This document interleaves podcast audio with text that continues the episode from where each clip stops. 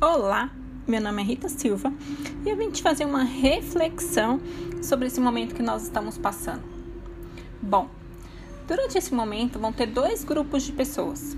Um grupo de pessoa que vai ficar no um grupo de pessoa que vai ficar ali na vitimização, reclamando, né? Eu costumo dizer que está no barril de merda, né? Fica ali reclamando, não faz nada, não toma atitude, não faz nada.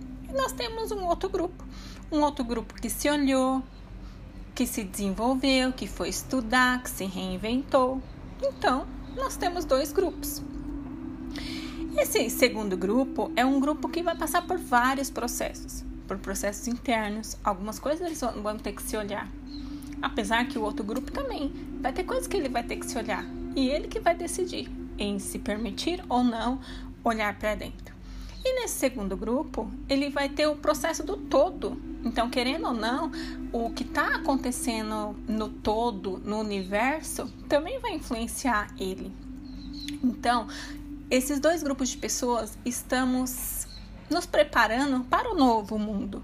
Não pense que teremos o mesmo mundo, que a vida vai voltar ao normal, que não existe mais o normal. Nós estamos agora num movimento para o novo mundo, para se preparar para o despertar de uma nova consciência. Então, se você se olhou, se você se observou, vão vir coisas lindas, né? Então, tipo, e por que tudo isso aconteceu nesse momento? Sendo que, será que Deus quer prejudicar a gente? Será que Deus quer castigar a gente? Não, Deus é amor. Deus é amor incondicional.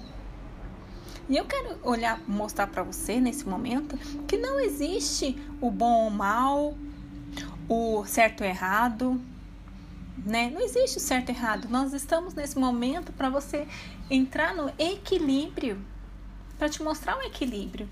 Eu tenho um cliente que um dia desse, ele veio falar para mim: "Nossa, Rita, mas ele nunca me falou que eu estou errado". E eu falei: "Não, mas não existe o errado. Não existe o certo e errado. Se eu falar para você que isso é certo, para você pode ser errado. Se eu falar que isso é errado, pode ser certo para você. Então não existe certo e errado. Então no meu mundo, isso pode ser certo. No seu mundo, pode ser errado. Então você que vai decidir o que quer. Quando a gente tem, entra nessa consciência, a gente coloca o, nossas regras no mundo. O mundo é cheio de regras, mas você pode criar suas regras. Então, no meu mundo, Rita, isso pode ser uma coisa, no, no seu mundo pode ser outra. E aí ele ficou. Ele ficou assustado, mas ao mesmo tempo feliz com essa consciência. E aí eu te falo, mas será que esse momento é um momento que Deus está castigando nós? Não. Como eu disse, Deus é amor, é amor incondicional. O que fez tudo isso acontecer foram as leis, a lei da verdade, a lei da causa e efeito, sabe? Quando você joga lixo na cidade, quando você não recicla o seu lixo, quando você queima as matas, quando você mata animais, esse foi um momento em que a, a natureza agradeceu, agradeceu por esse momento. Então, é uma reflexão para você observar o que, que você está fazendo com a sua vida, o que, que você está fazendo com a natureza. Eu quero que você olhe e observe eu tenho uma metáfora a dizer.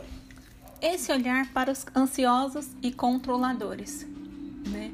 Os ansiosos e controladores nesse momento estão sofrendo muito. E por quê?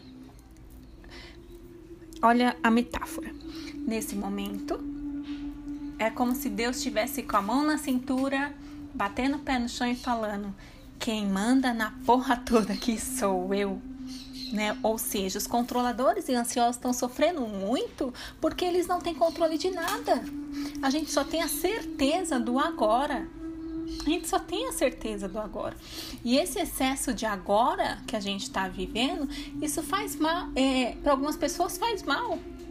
Por quê? Quando tinha esse momento, quando a gente estava podia sair, não estava passando por esse processo, por, esse, por essa pandemia, o excesso de agora faz você se olhar para dentro. E você se olhando para dentro, o que, que acontece? Você tem que se olhar, aquela culpa, aquela raiva, aqueles sentimentos ruins. Só que aqui, o que, que o ser humano faz? Excesso de agora, eu tenho que olhar para mim, não, vou fugir. Então eu pego, vou para um shopping, gasto, vou um, me reúno com os amigos, vou para um bar beber, vou para uma confraternização, vou conversar com alguém, mas não se olha. Então, nesse momento, é um momento de se olhar, é um momento de se observar. O que, que eu quero para mim nesse novo mundo? Se você fez parte do segundo grupo, Deus está te preparando para um novo movimento. Um, pra, ele vai precisar de você para esse momento.